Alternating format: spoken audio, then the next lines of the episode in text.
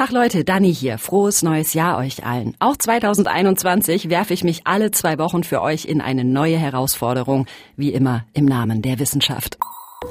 Meine Challenge. Ein Podcast von MDR Wissen. Ging's euch auch so an Silvester? Ich hatte da so ein Gefühl in mir drin von wegen, oh, was war 2020 bitte für ein Scheißjahr mit der Corona-Pandemie? Hoffentlich wird das neue Jahr anders. Und ich habe versucht, mit meinen Freundinnen und Freunden bei unserem kleinen Silvester beisammensein, also das war natürlich alles im Rahmen der Corona-Auflagen, einige waren per Video zugeschaltet und so weiter. Ich habe versucht, da schon mal einen Blick in die Zukunft zu werfen. Ich schmelze jetzt das Wachs über der Kerze. Ich habe so ein paar Wachsreste auf den Löffel gemacht. Ah, das schmilzt jetzt nicht komplett, habe ich das Gefühl. Ah, obwohl. Wachsgießen haben wir gemacht. Aber ich sag mal, ähm, wir haben da schon sehr viel kreative Vorstellungskraft gebraucht, um da eine Botschaft für meine Zukunft rauszulesen. Und ja, möglicherweise hatten wir auch schon ein bisschen Sekt getrunken. So, seid ihr bereit? Mhm. Ich schütte das jetzt Das ins... wahrscheinlich ein Penis, ne? Achtung und hopp. So. Ja, was ist das jetzt? Das ist ja... Penis. Das ist ein Penis! Also ich finde ein Penis, der gerade ähm, Explodiert? Ja. was, was sagt das aus? Ne? Penis, der explodiert? Kann das jemand mal kurz Oder ey, googeln? das ist, warte mal, das ist äh, Großbritannien. Ja. Ich werde Königin Das ist der von... erste Gedanke. Willst du uns jetzt erzählen, dass die Queen nächstes Jahr stirbt? Ja, aber ich werde die neue Queen, dann ist ja alles halb so wild. Okay, das ist natürlich eine nette Spielerei, aber mal im Ernst, ja? Wäre es nicht einfach sauberuhigend, wenn wir uns sicher sein könnten, wie die Zukunft wird? Sowohl im privaten Bereich als auch, wenn es ums große Ganze geht? Also irgendwie wollen wir das doch alle gern wissen, oder? Warum lesen Menschen denn sonst Horoskope oder lassen sich die Zukunft vorhersagen? Das ist natürlich alles Hokuspokus, klar. Aber gibt es denn auch verlässliche, also wissenschaftlich fundierte Möglichkeiten, einen Blick nach vorne zu werfen? Und wenn ja, was kommt denn da raus? Das ist meine Challenge zum Jahresbeginn. Ich will wissen, was kommt. Ich erforsche die Zukunft.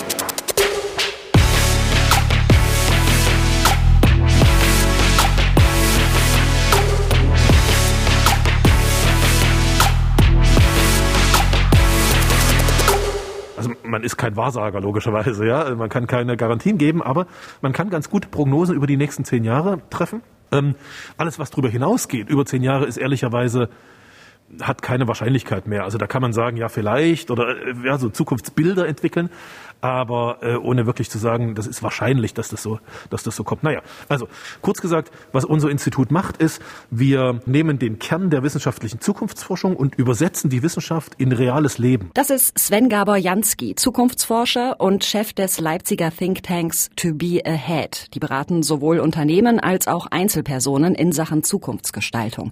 Und Sven Gabor Jansky sagt, dieses Bild von wegen, wir gucken im übertragenen Sinne in eine Glaskugel und sehen dann, aha, so wird's, das passt nicht so ganz. Man muss eine Sache wissen, Zukunft ist nicht etwas, äh, was schon irgendwer anders festgelegt hat und man einfach nur sehen kann, sondern Zukunft ist etwas, was man sich entwickeln muss.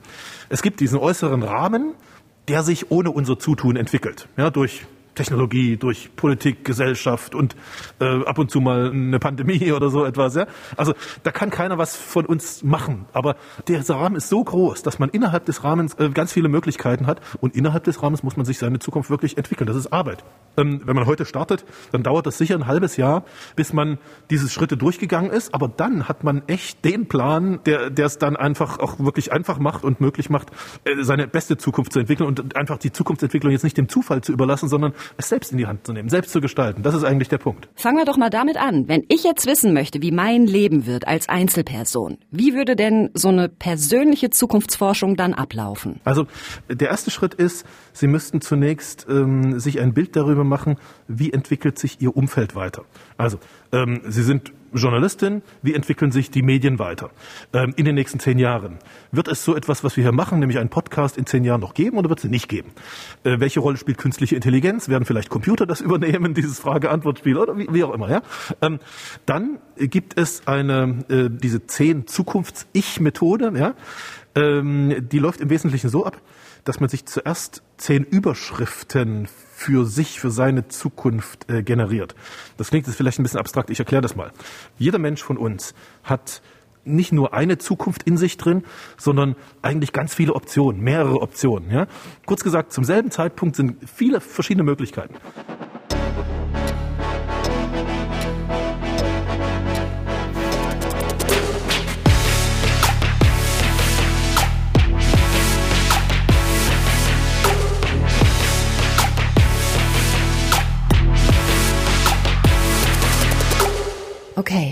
Ich muss mich also hinsetzen und zehn Varianten meines Zukunfts-Ichs entwickeln. Das versuche ich jetzt. So, Zettel, Stift. Und ich merke aber, also ich hatte eh noch nie so richtig einen Plan oder eine Vision, wie mein Leben aussehen soll. Und jetzt soll ich mir hier gleich zehn Sachen aus den Rippen leiern. Ist gar nicht so einfach. Aber gut, ein paar Sachen habe ich im Kopf. Das kann ich ja schon mal aufschreiben. Ich will Partnerschaft. Ich will weiterhin viele Freundinnen und Freunde. Kinder will ich nicht. Hm, ich könnte mich natürlich voll auf Karriere verlagern, da habe ich aber eigentlich nicht so Bock drauf. Das fällt also auch aus. Vielleicht irgendwann mal ein bisschen länger ins Ausland. Das kann ich noch aufschreiben. Ausland, egal ob jetzt beruflich oder privat. Hm. Und dann bin ich ehrlich gesagt schon am Ende mit meinen Ideen. Mehr spuckt mein Gehirn da gerade irgendwie nicht aus. Ey, wie soll ich denn rauskriegen, wie die Zukunft wird, wenn ich es noch nicht mal für mich selbst hinkriege, wenigstens überhaupt ein paar Optionen zusammenzukratzen? Die wichtigste Methode bei dem Erreichen des Zukunftsbildes ist, dass man sich klar macht, dass die eigenen Denkmuster, das, wovon man im Kopf überzeugt ist, heute, nicht zu diesem Zukunfts-Ich führen, weil die haben zu dem heutigen Ich geführt. Das heißt, die Hauptaufgabe in dieser Umsetzungsphase, in dieser dritten Phase ist, die eigenen Denkmuster zu zu brechen und durch neue zu ersetzen.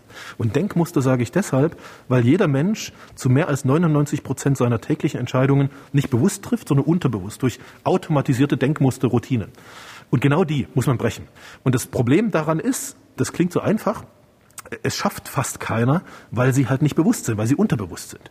Und was man erreichen muss, ist, man muss sich die Möglichkeit wegnehmen, den alten Denkmustern weiter zu folgen, komplett wegnehmen und erst dann werden Menschen neue Denkmuster entwickeln. Ha, das habe ich mir dann wohl ein bisschen zu einfach vorgestellt. Sowieso ganz wichtig bei der persönlichen Zukunftsgestaltung ist unser Mindset, sagt Sven Gaborjanski. Also ob wir eher die Möglichkeiten und Potenziale sehen, das nennt man dann Growth Mindset, oder ob wir uns eher so in unseren Grenzen bewegen, so ein bisschen nach dem Motto, na ja, es kommt ja eh, wie es kommt. Das nennt sich dann Fixed Mindset.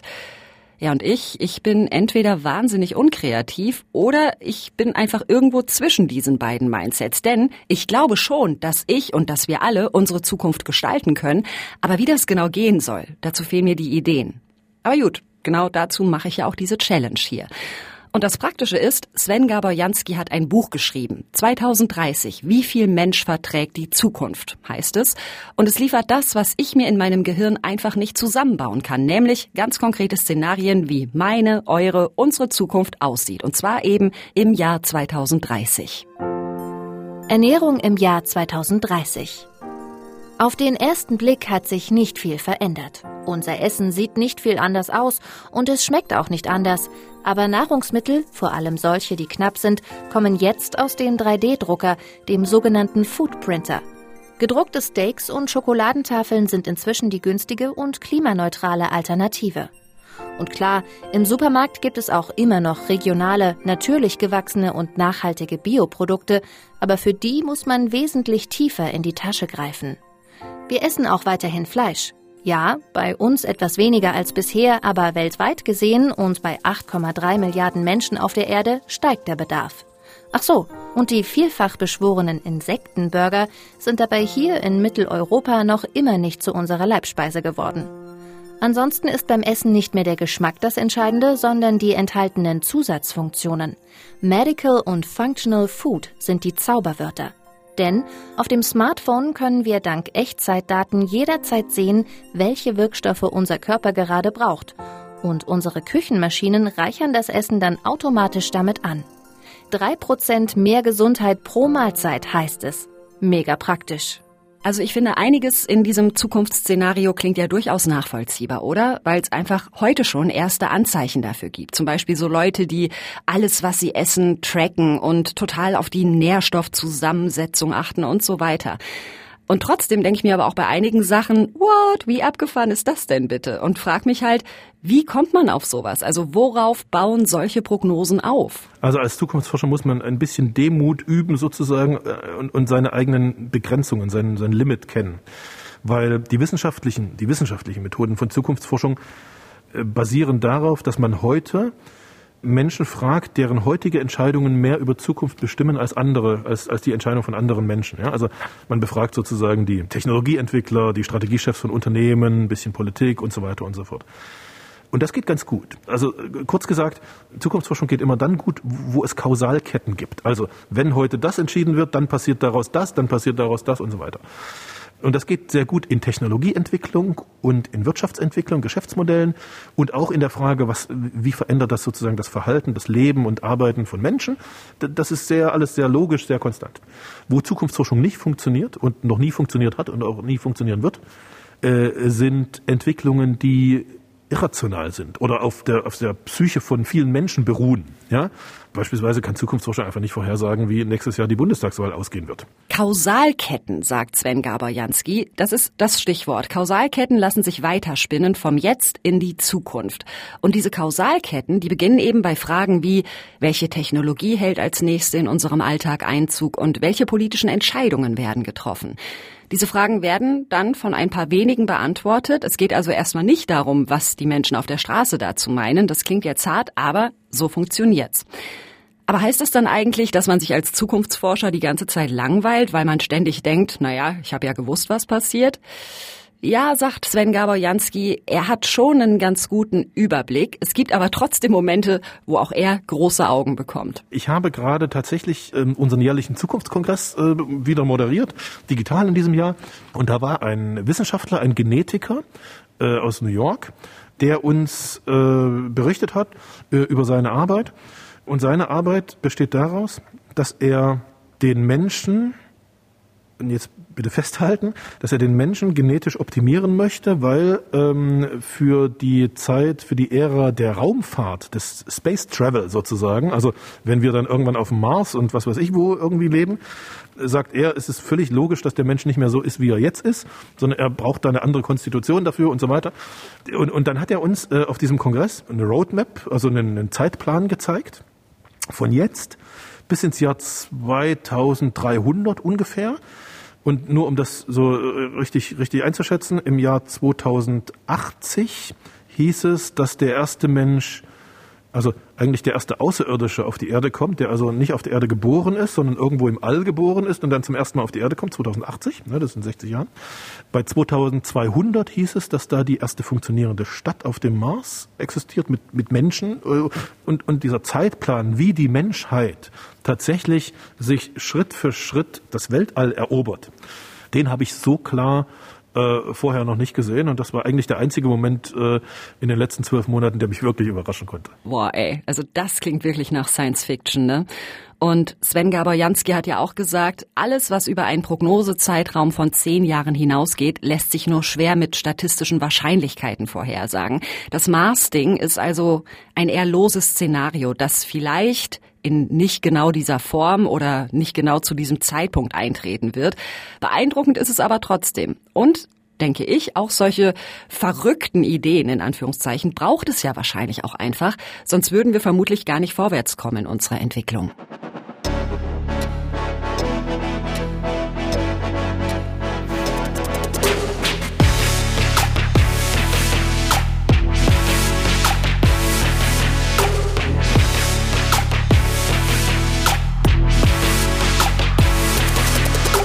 Dieser Besuch bei Sven Gaborjanski und dieser Blick in die Zukunft mit ihm zusammen, Klar, das war spannend. Und gleichzeitig finde ich es für meine Challenge auch ein bisschen ernüchternd, weil da so viel drinsteckt von wegen, naja, man redet mit den Mächtigen in der Wirtschaft, in der Politik, in Technikunternehmen und daraus leitet man dann ab, was kommt. Also das mag zwar funktionieren, aber ich finde das irgendwie so, ja, obrigkeitsfokussiert und fatalistisch. Also als würden innovationsfixierte Christian Lindner-Anhänger und Technikfreaks die Zukunft bestimmen. Wobei Sven Gaborjanski ja auch ganz klar gesagt hat, nee, nee, so nu auch nicht. Also Zukunft ist immer noch etwas, das wir Menschen, Sie und ich, auch selbst gestalten. Das klingt natürlich schon viel besser. Ein Problem, das ich bei meinem Besuch festgestellt habe, mir fehlen irgendwie Ideen und Visionen. Also ich habe ja gemerkt, wie es bei mir ist, als ich meine eigene Zukunft entwerfen wollte. Das hat ja so gar nicht geklappt. Und klar könnte ich jetzt Geld auf den Tisch legen und ein Coaching bei ihm buchen, aber ein Blick in die Zukunft das muss doch auch irgendwie anders gehen. Wir fahren ins Futurium, wir fahren ins Futurium, wir fahren ins Futurium. Ah, ich liebe meinen Job. Das Futurium ist so eine Art Mitmachmuseum in Berlin, aber eben keins, in dem es um Vergangenes geht, sondern um das, was kommt oder kommen könnte. Ein Haus der Zukünfte, so nennen die sich. Und Christian Engelbrecht arbeitet dort als Bildungsreferent. Weil wir nicht so ein Prognoseinstitut sind, ähm, wo gesagt wird, so wird sein, sondern wir wägen ab, welche Zukunftsoptionen möglich sind und uns ist so etwas wichtig, was man Future Literacy nennt, Zukunftsgestaltungskompetenz. Also indem wir über die Zukünfte nachdenken, wird unser Handeln in der Gegenwart ähm, nachvollziehbarer oder kann sich ändern? Gestaltungskompetenz. Unser Handeln nachvollziehbarer machen. Geil. Das klingt genau wie das, was ich brauche für meine Challenge. Ja, ich brauche Ideen, was für eine Zukunft ich mir wünsche, für mich, die Menschheit, die Welt. Das Futurium ist in drei Bereiche eingeteilt. Einmal geht es um Technik, einmal um Natur und einmal darum, wie wir Menschen miteinander leben. Und wir starten im Bereich Technik. Und ich denke ehrlich gesagt ganz kurz, oh nö, nicht schon wieder Technikzeug. Da stehen dann zum Beispiel verschiedene Roboter für die Pflege und so weiter. Aber Christian Engelbrecht marschiert durch zu einem eher unscheinbaren Exponat. Das ist hier eine eine Zeichnung. Oh, der, Zahnarzt. Der Zahnobot. Ne? Stell dir vor, die Zahnwurzel tut weh ja. und es gibt eine kleine winzige Maschine, die könnte man dir in den Körper äh, spritzen und die tun dann die Arbeit eines Zahnarztes für dich. Und hier ist eine Umfrage. Die erste Option wäre nie wieder zum Zahnarzt, dann her mit dem Zahnobot. Dafür nehme ich fast alles gerne in Kauf. Oder die zweite Option hört sich gut an, aber wer weiß, was die in so einem Körper noch sonst veranstalten also ein bisschen skeptischer oder ganz skeptisch. Auf gar keinen Fall diese kleinen Dinger, ähm, wenn die in meinem Mund herumfliegen, hm, was soll denn da als nächstes passieren? Und wenn ich mit Gruppen hier bin und durch die Ausstellung gehe, dann mache ich immer diese kleine Umfrage und momentan ist der Trend dazu, dass es eine deutliche äh, äh Skepsis gibt. Also die dritte Option auf gar keinen Fall ist die große Mehrheit dafür, sodass wir hier so einen Fall haben, wo man sagen kann, klar, wäre vielleicht technisch möglich, aber wir, wir Menschen wollen das nicht so. Ne? Das ist sozial nicht erwünscht. Aber ich möchte das schon gern. Ah, okay, jetzt kommen wir langsam äh, Technikfeindin. Jetzt kommen wir äh, langsam auf den Punkt. Okay, also irgendwo Siehst du Möglichkeiten, dass die Technik dein Leben deutlich erleichtern kann? Das stimmt, aber ich muss mich dann am Ende wahrscheinlich natürlich der Mehrheit beugen. Wenn der, die Mehrheit der Gesellschaft sagt, nee, kommt uns nicht in die Tüte, werde auch ich keinen kleinen Zahnroboter kriegen wahrscheinlich. Ja, oder es wird ein Eliteprodukt und du musst ganz, ganz viel Geld verdienen, damit du, äh, damit du das überhaupt haben kannst. So, ähm, was natürlich interessant ist, das ist natürlich ein überspitztes Beispiel dafür, aber anhand solcher kleinen Beispiele können wir immer wieder zu so einer Auseinandersetzung äh, beitragen. In welcher Gesellschaft wollen wir eigentlich leben und welchen Stellenwert hat Technik dann hier? Hier zeigt sich also anhand einer ganz kleinen Erfindung, was für ein riesiger Rattenschwanz an Fragen da dran hängt, ja? Was wollen wir anstellen mit den Möglichkeiten, die die technische Entwicklung zum Beispiel uns bietet? Welche Folgen können solche Errungenschaften haben? Wer kann sich was leisten und ist das dann gerecht? Krass. Dabei geht's ja hier nur um einen kleinen Zahnreparaturroboter. Das Beispiel zeigt aber ganz gut, wie das Konzept des Futuriums funktioniert. Es werden einem so kleine Inputs geliefert, die ganz viel auslösen. Der innere Schweinehund zum Beispiel. So, also innerer Schweinehund ist ein Thema, das mich in meinem Leben sehr umtreibt. Klingt vielversprechend. Das äh, geht, glaube ich, vielen so. Und das ist auch immer eine typische Diskussion hier im Futurium. Ähm, naja, wer führt denn jetzt die Veränderungen durch? Müssen wir warten, bis die Politik Entscheidungen trifft?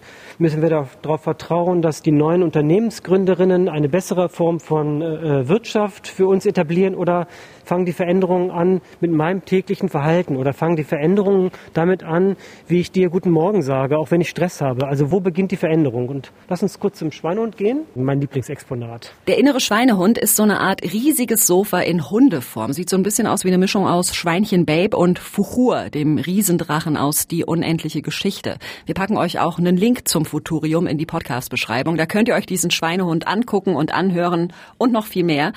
Naja, und dieser Schweinehund, der gibt so Standardsätze von sich, die wir vielleicht alle schon mal im Kopf gehabt haben. Was kann ich denn als Aktionär tatsächlich tun, was wirksam wäre? Das Thema fasst mich traurig an. Ich denke jetzt einfach nicht mehr dran. Also Bequemlichkeit, Verdrängung, vielleicht eine gewisse Zukunftsfaulheit oder auch Zukunftsüberforderung, weil es eben so schnell auch mal unübersichtlich werden kann, wenn man sich fragt, was kommt denn da und welche Rolle spiele ich in diesem Gefüge? Es geht mir ja gerade ganz genauso. An jedem Exponat im Futurium hängen massenhaft riesige Fragen dran. Wir gehen jetzt zu der Frage, ähm, du willst dich ja verorten, welcher Zukunftstyp du bist. Ja. Äh, schauen, gehen wir hier rein. Es ist ein von innen gelber Raum und hier sind so lauter Icons in einem Kreis angeordnet. Spielekonsole, Wurst, Flasche, Waschmaschine, verschiedenste Alltagsgegenstände. Genau, und hier ist die Frage, worauf könntest du eigentlich verzichten? Und dann kannst du dir einen gelben Punkt nehmen und den hier dran bappen. Und wir kommen gar nicht hinterher, diese Punkte äh, äh auszutauschen.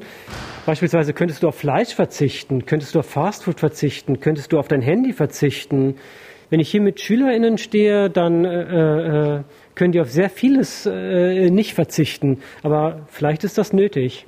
Ich überlege gerade, oder ich schaue gerade auch, wo so die meisten Punkte drauf sind. Das sind zum Beispiel hier ist Kleidung, da sind so gut wie keine. Dann gibt es ein paar Flugzeuge. Einige Flugzeuge sieht man gar nicht mehr. Fernreisen. Oder auch erstaunlich viel auch so bei Technik und so, bei einigen technisch, also Fernseher, gut, Fernseher stattdessen dann halt Internet, Smartphones sind auch wenig, Spielkonsole auch wenig, Nahrung auch wenig. Aber Mineralwasser in Flaschen zum Beispiel brauchen die wenigsten. Also es geht, es geht so von so grundlegenden Dingen bis hin zu Luxusdingen wie extra Zimmer in der Wohnung und was weiß ich. Tja, worauf kann ich verzichten und was bedeutet das für die Welt und ihre Zukunft? Ich schnappe mir am Ende zwei Klebepunkte. Einen pappe ich auf Klamotten, also im Sinne von Shopping, das brauche ich nicht unbedingt, wobei was zum Anziehen brauche ich natürlich schon. Und einen pappe ich auf Spielekonsolen. So, das war jetzt ganz easy, aber bringt natürlich wieder so vieles mit sich, ja? Könnte ich auch auf Flugreisen verzichten oder auf mein Smartphone oder auf Fleisch? Finde ich es doof, wenn andere Leute nicht auf Dinge verzichten können, die ich entbehrlich finde? Und wie einigen wir uns denn am Ende darauf, was zum Beispiel vor dem Hintergrund des Klimawandels verzichtbar sein muss? Oh, meine Güte. Mein Gehirn brummt wie ein Generatorhäuschen.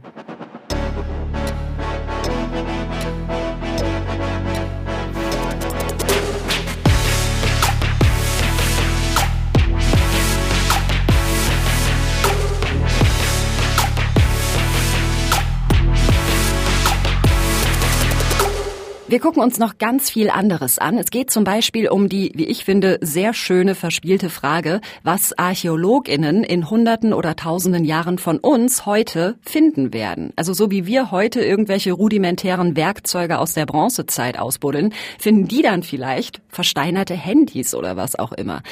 Und natürlich geht's aber auch um größere Kisten, ja? Wie organisieren wir Arbeit? Wie organisieren wir unsere Freizeit? Wie werden wir wohnen? Wohnen im Jahr 2030. Die Einwohnerzahl in Deutschland ist an sich rückläufig, doch was weiter steigt, ist die Zahl der Single-Haushalte. Es herrscht Wohnungsnot und in Großstädten wird es immer schwieriger, eine bezahlbare kleine Wohnung zu finden. Anders in Kleinstädten und auf dem Land. Hier ist das Wohnen weitgehend entspannt und noch bezahlbar. Die Kehrseite, Eigenheime verlieren hier stark an Wert und Orte sterben Stück für Stück aus. Die Deutschen sind in erster Linie eben Stadtmenschen, Tendenz steigend. Unsere Wohnungen selbst folgen wie viele andere Produkte dem allgemeinen Trend. Sie sind adaptiv, passen sich also unseren individuellen Bedürfnissen an. Möglich machen das die vielen kleinen digitalen und lernfähigen Assistenten, die sogenannten Bots und Nachfolger von Alexa, Siri und Co. Der eine analysiert mittels einer Kamera unseren Gemütszustand und passt Beleuchtung und Musik entsprechend an. Der andere beobachtet unsere Bewegungsmuster und schaltet beim Gang durch die Wohnung die Lampen an und aus. Ein dritter misst beim Toilettengang unsere aktuellen Körperwerte. Ein vierter stellt die Einkaufsliste zusammen. Ein weiterer sitzt im Spiegel und berät uns beim Outfit und so weiter. Und überall gibt's 3D-Drucker. Sie kreieren Mahlzeiten, stellen Spielzeug und Kosmetik her oder drucken Ersatzteile für Haus und Garten. Das Konzept Smart Home ist Wirklichkeit geworden. Die größte Veränderung aber hat in uns selbst stattgefunden, die Frage nach der Heimat. Denn für die meisten Menschen hat Heimat nichts mehr mit geografischer Nähe oder körperlicher Verbundenheit zu tun. Viel wichtiger ist für uns inzwischen die Qualität und Quantität von digitalen Interaktionen untereinander. Das Credo lautet, getrennt wohnen und dennoch intensiv miteinander verbunden sein. Aus dem Buch 2030 Wie viel Mensch verträgt die Zukunft? von Sven Gaborjanski und Lothar Abicht. Am Ende unseres Rundgangs durchs Futurium merke ich so eine, naja, Frustration ist zu viel gesagt, aber so ein Gefühl von, oh, meine Güte, so viele Baustellen, so viele Fragen und Möglichkeiten. Wie sollen wir das jemals schaffen, uns einig zu werden, welche Zukunft wir wollen und wie wir da hinkommen? Atme, Dani, beruhig dich, sagt Christian Engelbrecht. Es muss ja nicht immer gleich das große Ganze sein. Ich bin hoffnungslos optimistisch. Also das ist meine Grundeigenschaft und ich weiß nicht, woher die kommt. Ich bin, bin total optimistisch und sonst könnte ich auch gar nicht arbeiten. So, also äh, mein, meine Vision ist es ja wirklich, dass die Veränderung fängt an in der Art und Weise, wie wir uns begrüßen. Die, die kleinen Gesten, die kleinen Pflänzchen sind das, die die Welt ein bisschen besser machen. Und ich bin auch total optimistisch, dass wir angesichts der Zukunftsherausforderungen gute Ideen entwickeln können. Die sind schon da und wir werden ein gesellschaftliches Klima schaffen, in dem diese Entwicklung möglich ist und daran da bin ich zutiefst von überzeugt. Das ist sehr schön gesagt, finde ich. Und nach meinem Besuch im Futurium sitze ich wieder hier vor meinem Wie wird meine Zukunftszettel? Bei dem bin ich ja bisher noch nicht sehr weit gekommen. Und ich weiß jetzt, es geht nicht nur um glasklare Antworten, sondern es geht vor allem um die Fragen. Und diese Fragen betreffen mein Hier und Jetzt.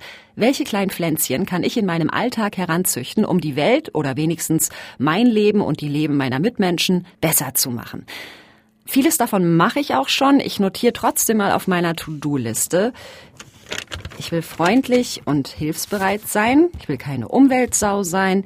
Ich will Organisationen und Projekte unterstützen, an die ich glaube, zum Beispiel indem ich spende. Und ganz wichtig, ich will nicht so oft vor meinem inneren Schweinehund kuschen.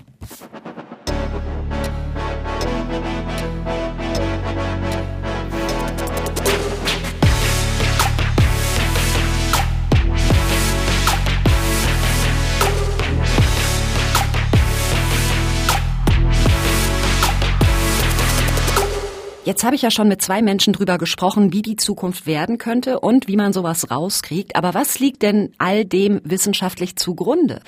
Es gibt tatsächlich Leute, die studieren dieses in die Zukunft blicken. Das geht zum Beispiel an der Freien Universität Berlin. Den Studiengang leitet Gerhard de Hahn und von dem wollte ich wissen, ja, was sind das denn für wissenschaftliche Methoden, mit denen Sie und Ihre Studierenden versuchen, die Zukunft abzubilden? Das eine ist so die Entwicklung von Szenarien. Das funktioniert eben so, dass man auf der einen Seite sagt, was sind die großen gesellschaftlichen Trends, ob das jetzt Gesellschaft angeht, Technik, der Ökologie, der Wirtschaftsbereich, auch die Politik. Und sagt also aus diesem großen Konvolut, in das müssen wir einsortieren, wonach wir eigentlich fragen. Und äh, dann versucht man am Ende auf dieser Basis der Erkenntnis, die man gewonnen hat, zu sagen, nee, es gibt nicht sozusagen diesen einen sicheren Pfad, sondern das kann sozusagen ein, einer sein, von dem man glaubt, der ist am plausibelsten momentan, aber man entwickelt auch andere Optionen, indem man sagt, es könnte auch in diese Richtung sich bewegen und auch in jene, so dass man äh, mehrere Möglichkeiten zu sehen bekommt, wie Zukunft ausgestaltet sein könnte. Und wenn man das hat, das ist alles, wie sagen wir, explorativ, also indem man sagt, so könnte es kommen, dann kann man da anschließend natürlich die Frage stellen, aber was wollen wir denn eigentlich? Und aus der Basis dessen, was denkbar ist, wie sich die Entwicklung ausgestaltet und dem, was man selber eigentlich möchte oder auch gesellschaftlich äh, opportun ist, kann man dann sagen, mit welcher Strategie können wir das, was wir wollen, mit dem vereinbaren, was da erwartet wird. Es gibt aber auch noch andere Methoden, mit denen Zukunftsforschende arbeiten. Eine andere Variante ist die, äh, sind die Delphi-Verfahren, also angelehnt von Terminus her an das Orakel von Delphi. Aber wir gucken da nicht in irgendwelche Rauchwolken, sondern da stellen wir die interessante Frage, was erwarten Sie, wird die Entwicklung sein in den nächsten 20 oder 30 Jahren? Und was wünschen Sie sich? Wie sollte das eigentlich aussehen im Hinblick auf die äh, identische Frage? Und das ist dann ganz spannend, weil da oftmals große Diskrepanzen rauskommen. Die Delphi-Methode entspricht also dem, was Sven Gabor Jansky, der Zukunftsforscher vom Beginn meiner Challenge, für seine Bücher gemacht hat. Einschätzungen und Pläne von EntscheidungsträgerInnen und ExpertInnen sammeln und dann in Feedbackschleifen das Wahrscheinlichste rausdestillieren. Jetzt mal ganz grob umrissen. Und ich finde ganz interessant, was Gerhard der Hahn da gerade gesagt hat und worüber ich bisher noch gar nicht richtig nachgedacht habe bei meiner Challenge, nämlich, dass es oft eine Diskrepanz gibt zwischen was glauben wir, wie es wird und was wollen wir, wie soll es werden. So, und wenn dann jetzt aber Zukunftsforscherinnen um die Ecke kommen und sagen, hier, das sind drei mögliche Szenarien, die wir für wahrscheinlich halten, limitiert uns das dann nicht auch ein bisschen im Sinne von, da werden ja Grenzen gesetzt oder auch ganz hart gesagt, ja gut, wenn das eh schon feststeht alles, dann muss ich darüber hinaus ja gar nicht erst versuchen, irgendwas zu machen. Ja, an vielen Stellen schon. Also äh, wir sind äh, in aller Regel schon ziemlich zugestellt. Es gibt für alle schon immer eine Lösung. So. Und da fragt man sich natürlich, also gerade als junger Mensch, was, äh, wo ist denn sozusagen der Platz für mich? Und da sage ich immer, ist es auch mal ganz gut, eine Antwort zu geben, die lautet, wenn das die Lösung sein soll, dann möchte ich mein Problem zurück. Ja, also dass man so die äh, Chance bekommt, auch selber noch was zu entwickeln und nicht zugestellt zu sein von den Antworten, die andere immer schon gegeben haben. Und dieses Bedürfnis aber selber was zu gestalten, ist natürlich groß. Und das ist auch so etwas, von dem wir sagen, ja, das ist in diesem strengen Sinne ein Trend, der letzten 100 Jahre, dass man mehr und mehr Interesse daran hatte, also teilzuhaben in Entscheidungsprozessen. Also diese große Idee der Partizipation. Das betrifft ja nicht nur die Frauen oder die Studentenbewegung, die man mal gesehen hat, sondern das betrifft inzwischen ja auch den Alltag der Bürger. Sie wollen die Dinge mitentscheiden. Das sehen wir bis hin zu diesen Demonstrationen jetzt gegen äh, die Maßnahmen bezogen auf Corona. Man will das nicht mehr so über sich ergehen lassen alles. Also, es läuft nicht so, dass die Zukunftsforschung sagt, hier, so wird's und alle sagen, okay, dann machen wir das so. Das macht Gerhard de Hahn nochmal ganz deutlich. Und was man ja auch mal sehen muss, Wer die Zukunft erforscht, der muss ja nicht nur rein beschreibend tätig sein, sondern der kann ja auch sagen, hey, wenn das hier das Szenario ist, das ihr euch wünscht, dann muss dafür Folgendes passieren. Oder auch, nee, so wird das nix. Und dabei helfen natürlich diese modernen Möglichkeiten wie Big Data und Algorithmen. Ja, sehr. Also kann man schon sagen, weil wir äh, etwa unterwegs sind mit einem sogenannten Agent-Based Modeling. Deutsch agentenbasierte Modellierung. Da darf man sich jetzt nicht Agenten vorstellen eines Geheimdienstes, sondern es ist der Versuch, gerade mit dem Big Data zu arbeiten und zu sagen, was wird da kommuniziert? Und wie wird da gesprochen und über was und dass man dann versucht zu sagen, ähm, da lassen sich bestimmte ja, Algorithmen daraus gewinnen, ähm, wie Menschen sich verhalten werden. Also gebe Ihnen ein Beispiel, wo wir das äh, vor einigen Jahren mit angefangen sind. Da haben wir gefragt, kommt denn die E-Mobilität? Also man sagt ja, bis 2020 möchte man eine Million Fahrzeuge auf den Straßen sehen. Äh, jetzt ist es 2020 vorbei und wir haben längst nicht diese Größe erreicht. Und äh, uns hat damals interessiert, also was ist eigentlich so äh, das Verhaltensmuster der Menschen und kann man äh, ein Stück ähm, auf der Basis der Daten, die man hat und die man dann sozusagen simulierend weiterentwickelt, sogenannte Agenten äh, das machen lässt, also virtuelle Personen, die dann miteinander weiter kommunizieren, äh, konnten wir schon vor ungefähr zehn, oder sieben Jahren ist es ja sagen, also dass das so ohne weiteres nichts wird. Auch nicht, indem man da größere Budgets reinsteckt und sagt, ihr kriegt das noch subventioniert. Gut, also gesehen haben die Zukunftsforschenden das, dass das so nichts wird mit der E-Mobilität, dass die entsprechenden Ratschläge dann aber auch umgesetzt werden. Das ist dann nochmal eine andere Kiste. Trotzdem finde ich auf jeden Fall beeindruckend, wie detailliert Zukunftsforschung sein kann. Also wirklich im Sinne von, diese Stellschrauben sind wirkungslos, probiert doch mal lieber eine andere. Und gleichzeitig gibt es aber auch in der modernen Zukunftsforschung Unwägbarkeiten. Entschuldigung, Wildcards, wie wir Zukunftscracks sagen. Das sind solche Ereignisse, die äh, schwer vorhersagbar sind, aber einen großen Effekt machen. Also äh, damals 9-11, als die Flugzeuge in die Twin Towers äh, geflogen sind, das hat man eben nicht vorausgesehen, hat aber einen großen Effekt gemacht im Hinblick auf die Politik, also etwa dann gegen den Terrorismus etc. Das läuft ja bis heute weiter sozusagen, die Effekte, die das Ganze macht. Oder den Fall der Mauer, den auch nur ganz, ganz wenige auf der Agenda hatten. Ähm, also diese Wildcards ist der Versuch zu antizipieren, was könnte da passieren und ähm, auf dieser Basis dann darauf vorbereitet zu sein. Sprich, bei Wildcards kann man nicht sagen, dass etwas passieren wird, sondern es geht so ein bisschen um, was wäre wenn. Man setzt ein Ereignis voraus und kann dann von da aus wieder Kausalketten entwickeln. Und da drängt sich nach dem Jahr 2020 natürlich die große Frage auf, war und ist denn die Corona-Pandemie so ein Wildcard-Ereignis? Hat die Zukunftsforschung das irgendwie kommen sehen?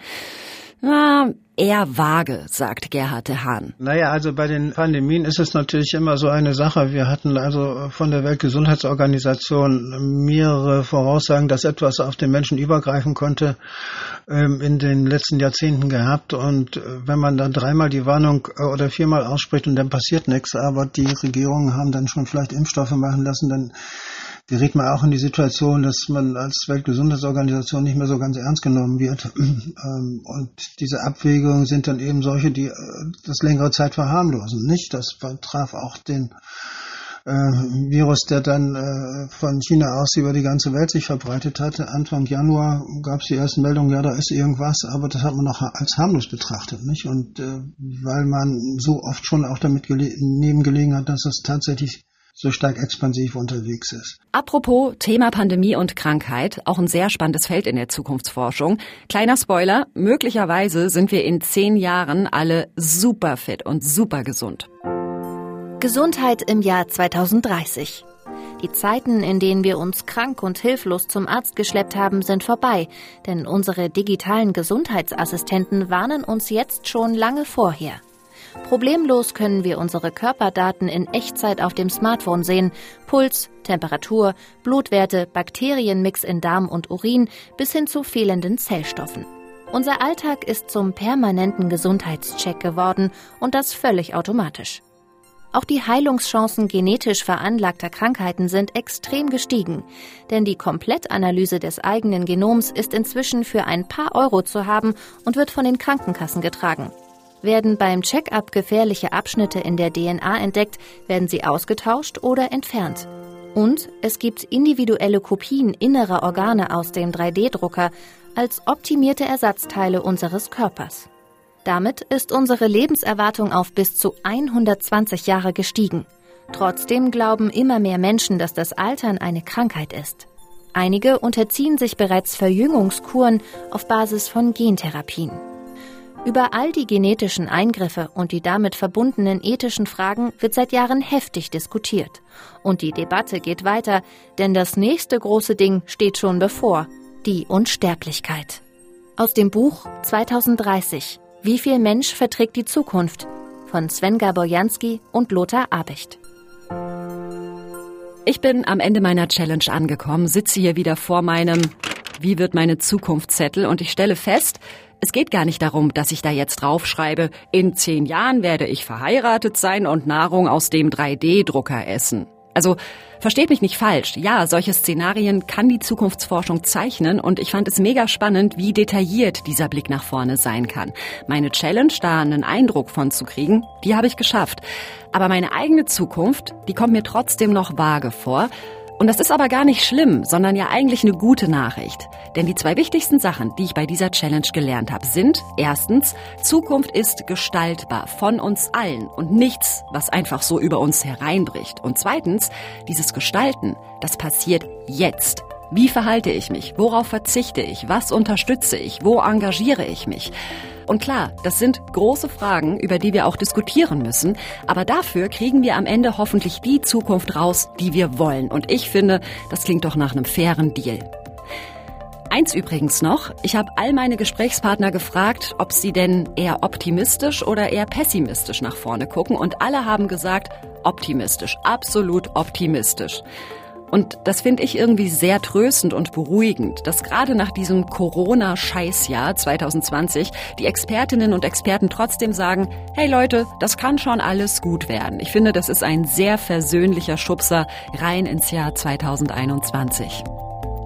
Das war meine erste Challenge im neuen Jahr. Geholfen haben mir dabei Thomas Jehn und Carsten Möbius. Und wenn ihr Fragen habt zur Folge oder Lob oder Kritik oder vielleicht ja auch eine Idee, an welche Challenges ich mich 2021 noch so ranschmeißen soll, dann schreibt uns gerne eine Mail an challenge.mdr.de.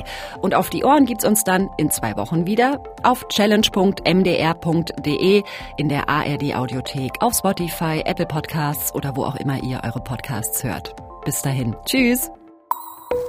Das war Meine Challenge. Ein Podcast von MDR Wissen.